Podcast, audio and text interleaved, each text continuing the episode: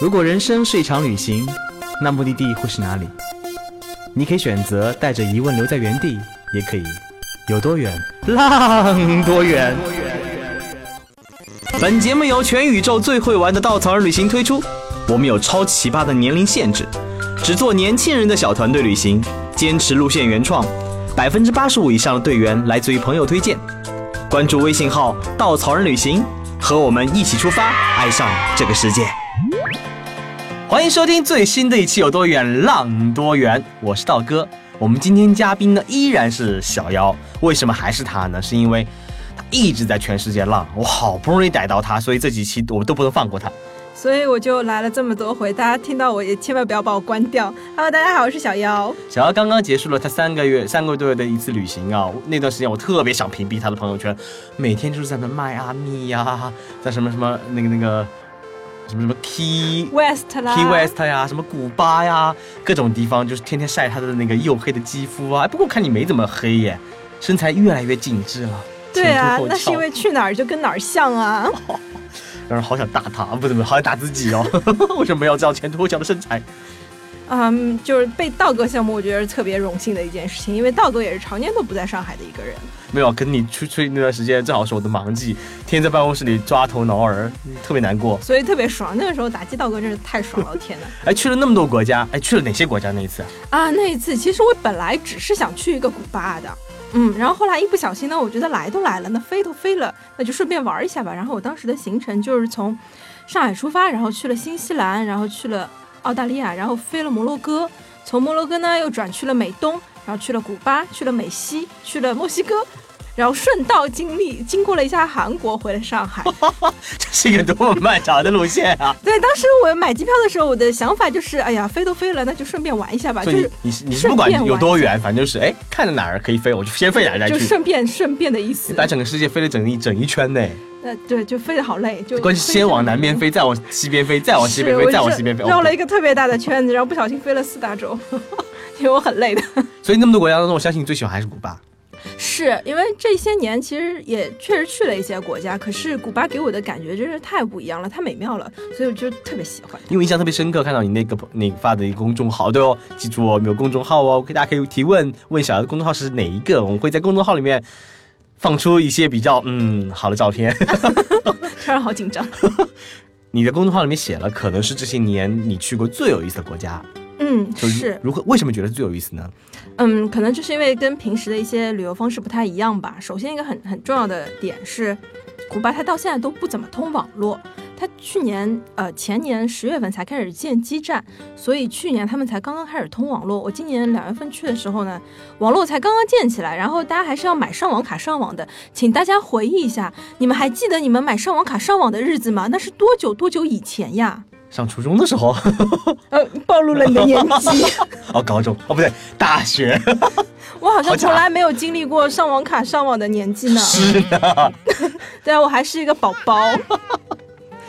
然后当时啊，有一件就是首先你要去古巴，对吧？啊，我当时拍脑袋去了古巴。那你去古巴，你得订住宿吧？当时习惯性的点点开了某订房网站，Booking.com，然后点开之后搜了个古巴。等我想要预定的时候，他弹出来一句，他说：“对不起，您所勾选的目的地无法选择，无法确认，请，请，请没有然后了。”就然后我就懵逼了，一脸懵逼。我想，我操，我这酒店都没地儿住呀，那我怎么办？后来我是转战 Airbnb，发现啊有一些民宿可以订，然后我就先在上面订了两天的民宿，嗯，然后就想都没有想，然后我就去到了古巴。然后到了古巴之后，你会发现啊，古巴的居然有两种货币，一种是当地人使用的货币，它叫 CUP，然后一种是像我们这种老外使用的货币叫 CUC。嗯，然后老外使用的货币的汇率呢，比美元还要高一点，就是一比当时我去是一比七点二的样子，然后当地货币是它的二十五分之一，所以物价都是都是都是那个货币来为单位的。一呃外国人像我们这种游客都是乘以七点二的样子。天哪，然后当时我就内心翻了一个白眼，好吧，那来都来了，那就去吧。那可以找一个古巴人带着你去用当地币花钱吗？嗯，不行，这是政府规定。嗯，嗯，除非你去那些特特别淳朴善良的地方，没有什么游客的地方，他们可能会愿意让你使用一些当地的货币。下面呢插播一个道播科普时间。古巴呢是现存世界上为数不多的五个社会主义国家之一，另外四个是中国、朝鲜、越南和老挝。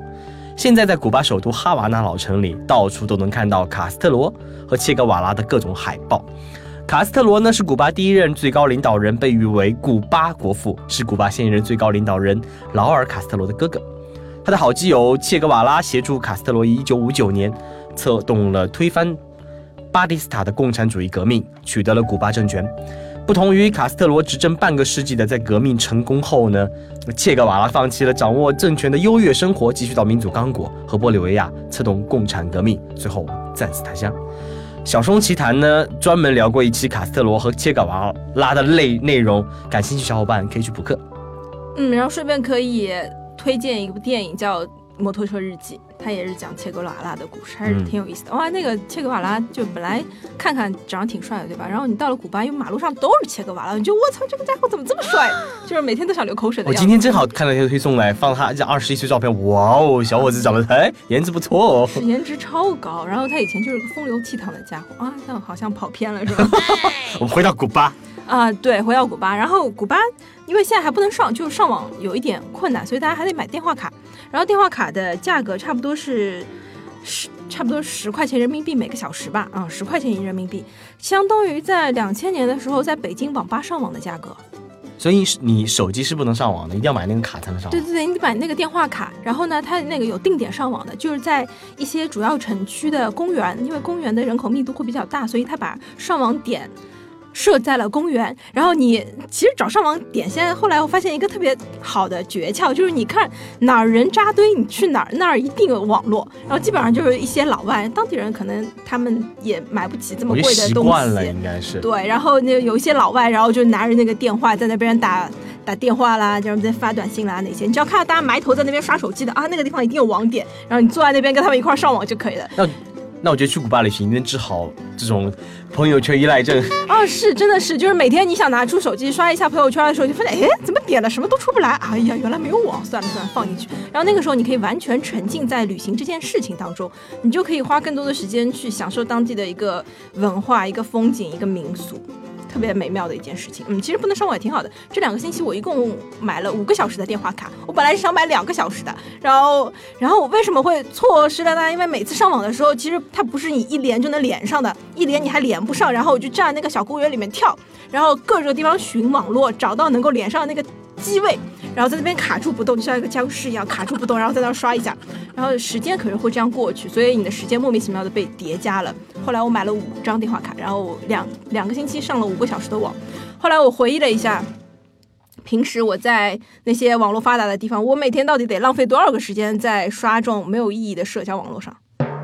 哇哦，好深刻的话题。虽然跟古巴没什么关系，道哥前段时间经历了一次非常长时间的航班延误，七个小时在飞机上坐着等。然后那一次坐着等的时候呢，关键是我那个位置正好没有手机信号，我于是我怎么做的呢？我就把手机用不同的角落拿不同角落去找那个信号，最后发现在最顶上的时候有信号。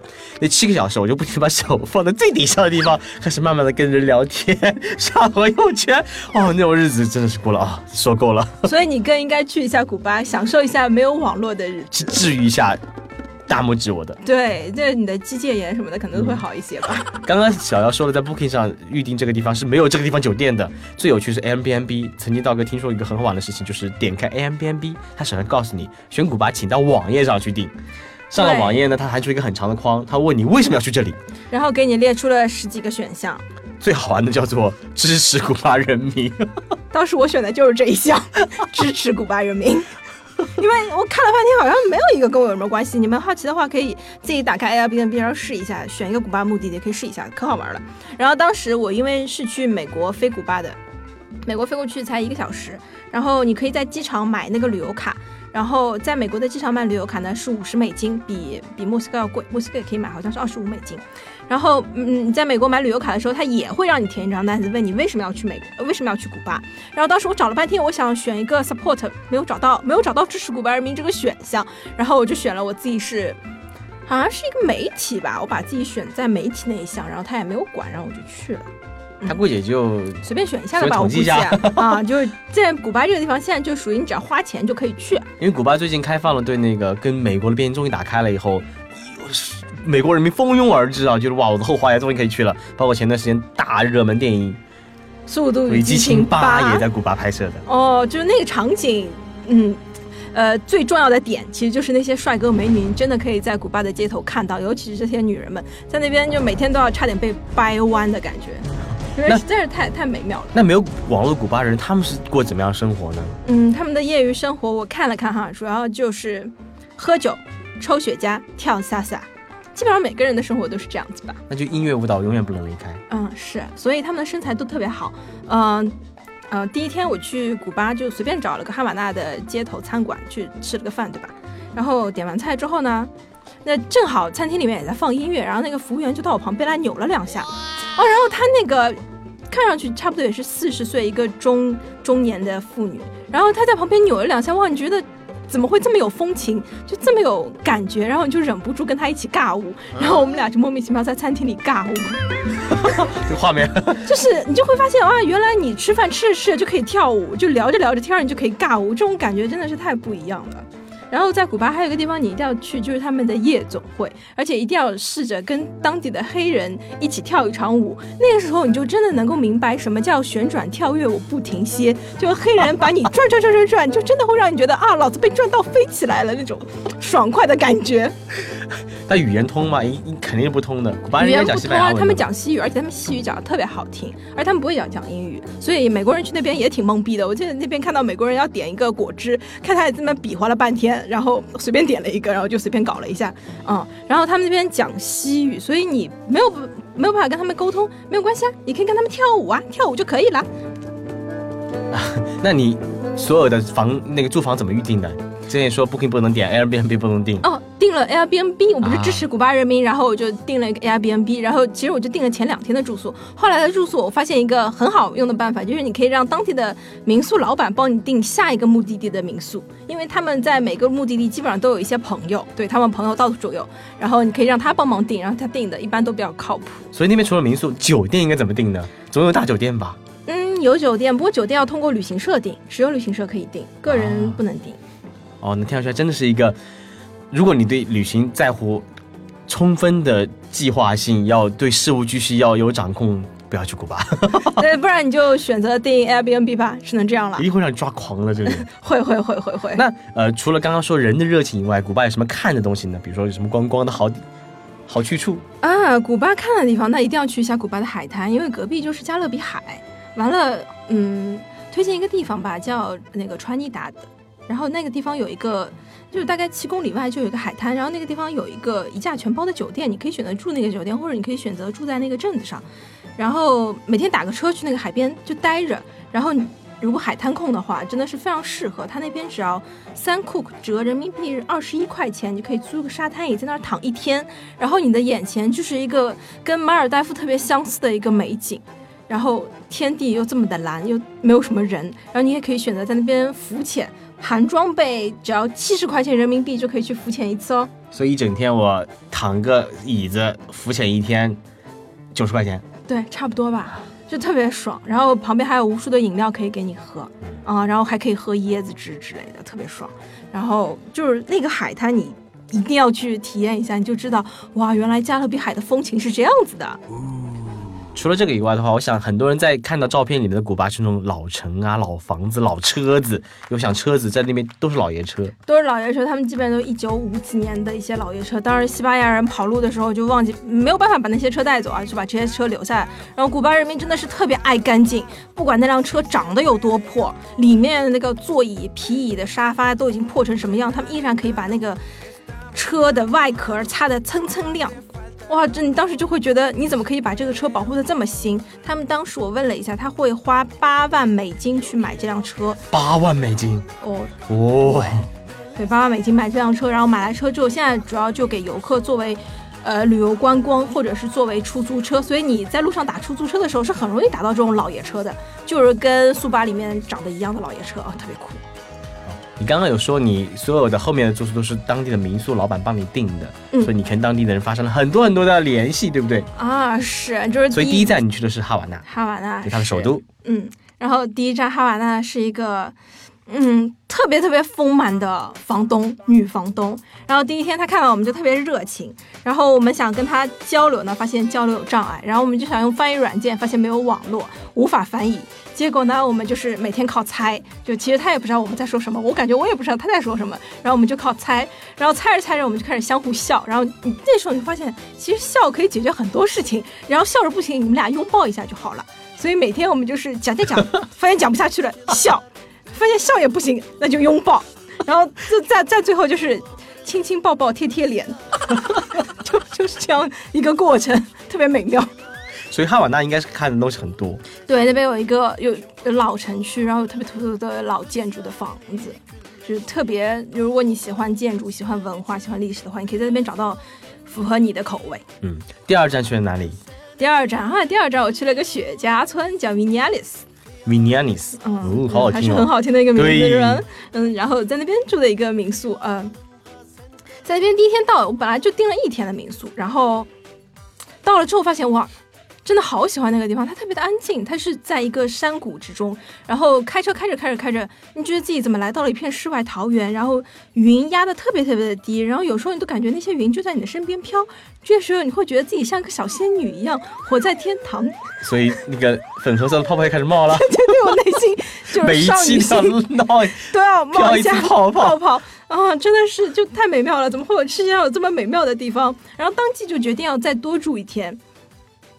哦，然后当那个那个客栈的老板啊特别好，因为他们当时就是个雪茄村，所以他招待你的时候上来就打开一盒雪茄，问你妹妹要不要抽一根烟。就当时我第一次见到啊，原来有主人招待客人的 welcome 是用雪茄来招待别人的，很高贵的招待方式啊。啊，是，然后他们当时抽雪茄就是跟平时他们抽烟没什么区别。嗯，然后第二天的时候，因为那家没地儿住，所以我们又搬了一家。然后那一家呢，有一个特别特别帅的小年轻，然后大概就十九岁的样子。那男生他是一个，呃，骑马的骑士吧，类似于。然后他们家就养了几匹马。哇，白马王子骑着马在你眼前出现。黑马王子骑着白马。啊，然后他特别特别的帅，然后他爸一开始在他还没有出现之前就跟我夸了半天，就他儿子骑马怎么好怎么好怎么好。然后当我看到他儿子的时候，觉得哇，这家伙长得真的是帅。然后呢，我就跟着他去骑马了。是坐在一一匹马上吗？嗯，不，他很野蛮的给了我另一匹马，是很伤心难过。其实我本来也挺想坐一匹马的，因为我真的从来没有在没有人牵的情况下一个人去骑一匹马，然后。但正常情况下，大家骑马不是会有人牵着你嘛？那我本来以为就是我在上面骑，他会牵着我，那至少他也得骑着他的马，然后再牵着我嘛。最后发现原来不是的，他们那边超级的自由奔放。年纪小靠不住，就是他骑着骑着，他他跟我是分开的，就我那个马他自己会跑，然后骑着骑着呢，他不见了，然后就剩我跟我的马了，然后。我的马又特别不听我的话，然后我的马就跑起来了，然后我就开始惊声尖叫。那个时候你就知道，我靠，我还没有办法控制这匹马怎么办？就我真的很想让它停，可是它真的不停，然后它开始砰砰砰跑起来，然后就开始大叫，然后终于把它叫回来了。然后它也就真的很帅，就真的很帅，然后就策马奔腾，然后骑到我的前面，把我的那辆马给 stop 停住了。然后当时觉得哇，真的有一种英雄救美的错觉，就好美妙。所以你来这里到底干嘛的？不是不是为了世界文化遗产看烟草的吗？哎，对，然后我不小心去看了一眼烟草啊，那个地方遍地都是烟草，然后呢，那边有最大的一个烟草加工地，然后我们去看了一下，他们的人就真的就是把那个烟草拿过来卷卷卷卷，就卷出了一根烟，然后就随便给你抽，然后你就觉得哇特别爽。所以这里也是古巴九项世界遗产之一，也是二零一六年被孤独评星球评为全球最佳旅行地区的第三名。啊，它超厉害，其实它值得这个称扬。当你去了以后，然后。啊，那个那个帅哥，他后来问了我一句，他说：“你平时在上海干嘛呢？”啊，他还会说一些英语啊，就特别不容易。在那儿，你遇到一个会说英语的人，你真是好想交流，对吧？对对对，就巴不得把他抓下来，不要让他走。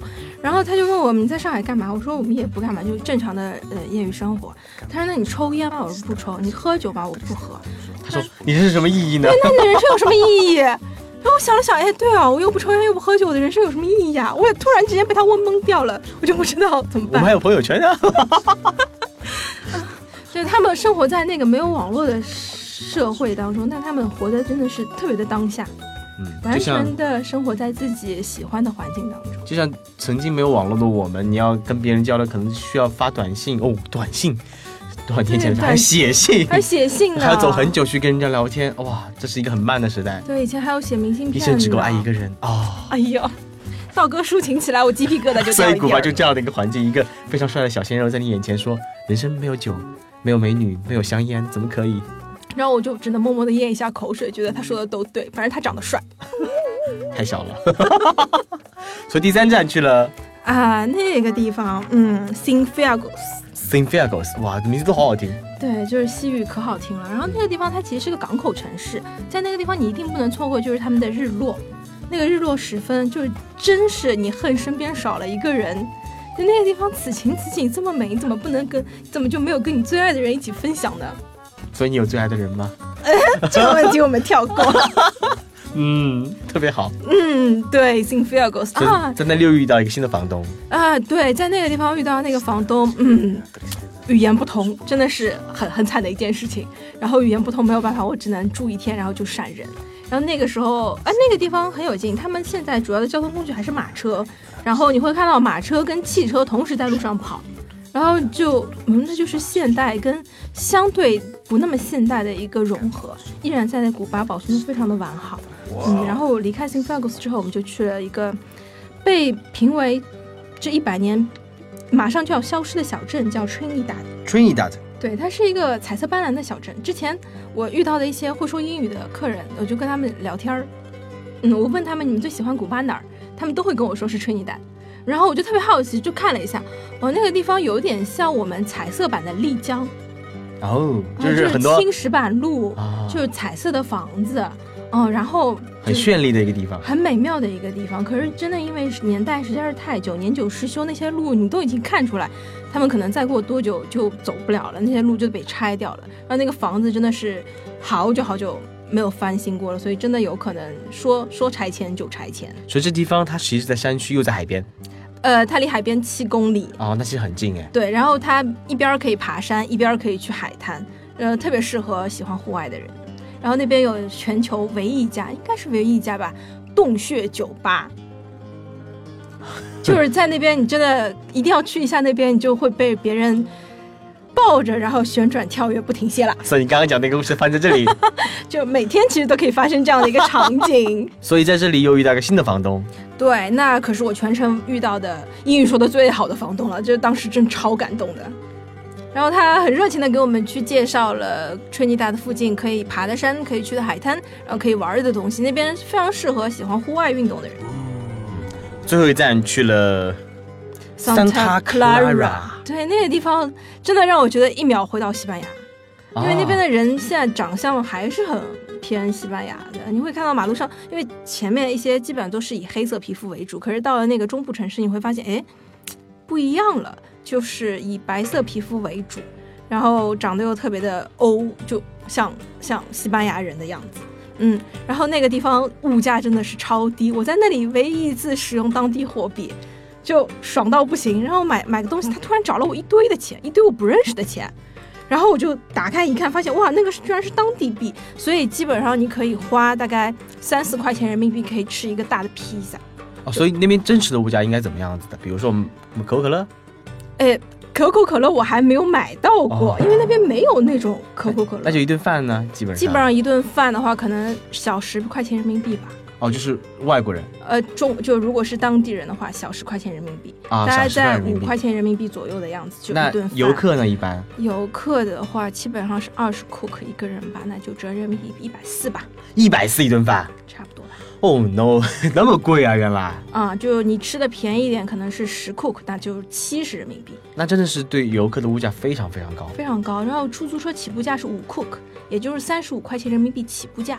他真的以为他是美国后花园，按照美国的物价来收费的。嗯，所以当地人其实生活很很轻松。当地人不，如果他不跟游客有交道的话，他只赚当地货币的话，一个月的生活大概是两三百人民币工资那很低很低了。哦，非常低。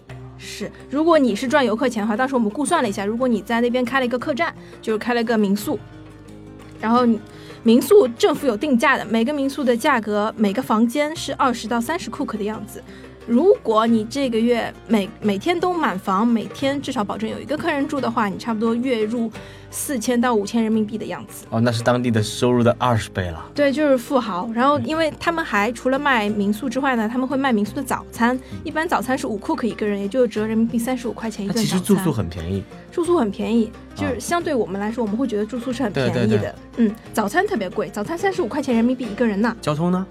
交通就是一般你都是打出租车，啊，就城市城市之间呢？也是用出租车。他们有很高级的拼车方式，就是你只要告诉民宿老板说你明天要拼车去哪里，他就会帮你找到人，然后一块儿拼车过去。哦，感觉是特别 神奇的一个地方呃。就特别洋气。当时我们从 Vinales 呃坐车去 Sinfuegos 的时候，那天开了七个小时的车，嗯我们当中倒了三辆车。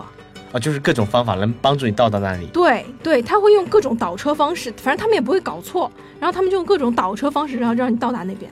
啊我觉得哇，就没有网络原来也是那么高级的现在是很有趣，而且他们也无法联系到下一个的住宿点老板，又没有网络，所以一定要通过电话。座机，对，对他们就只能用座机打，就很奥妙吧。我感觉这个地方充满了 原始的乐趣，探索的精神很。适合探索。好，非常感谢小妖来带来的分享，希望这些真实旅行的点点滴滴呢，可以在大家心中种下一颗出发的种子，然后终于有一天呢，你也可以有多远浪多远。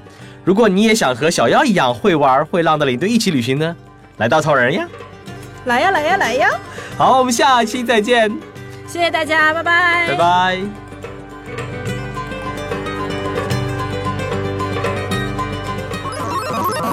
请搜索“稻草人旅行”，和我们德艺双馨、颜值出众的领队一起出发，爱上这个世界。